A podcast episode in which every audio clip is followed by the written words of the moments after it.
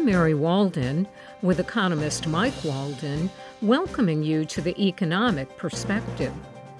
Today's program asks Why have recession worries eased? Mike, six months ago, many economy watchers were very pessimistic about the economy.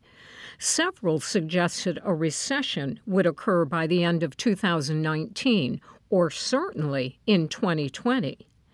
Now, at the beginning of 2020, we're not hearing those same warnings. What happened? Well, I think several things have combined to ease the concerns about an impending recession. First of all, businesses continue to hire.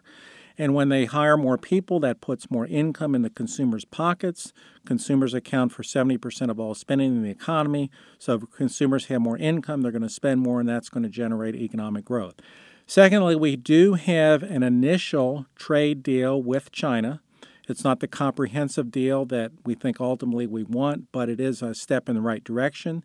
We also have a deal that will be soon signed by the president for the new NAFTA, the USMCA. So that's created some optimism on the trade front. Thirdly, Congress is going to continue to be able to, to work.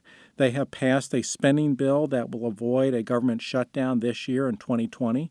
Uh, and fourthly, uh, there are indicators that we do see that have lagged, things like consumer confidence and home sales, but they have not sunk.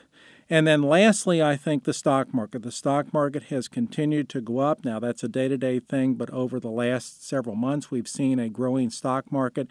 That creates wealth for people. People can turn that wealth into spending.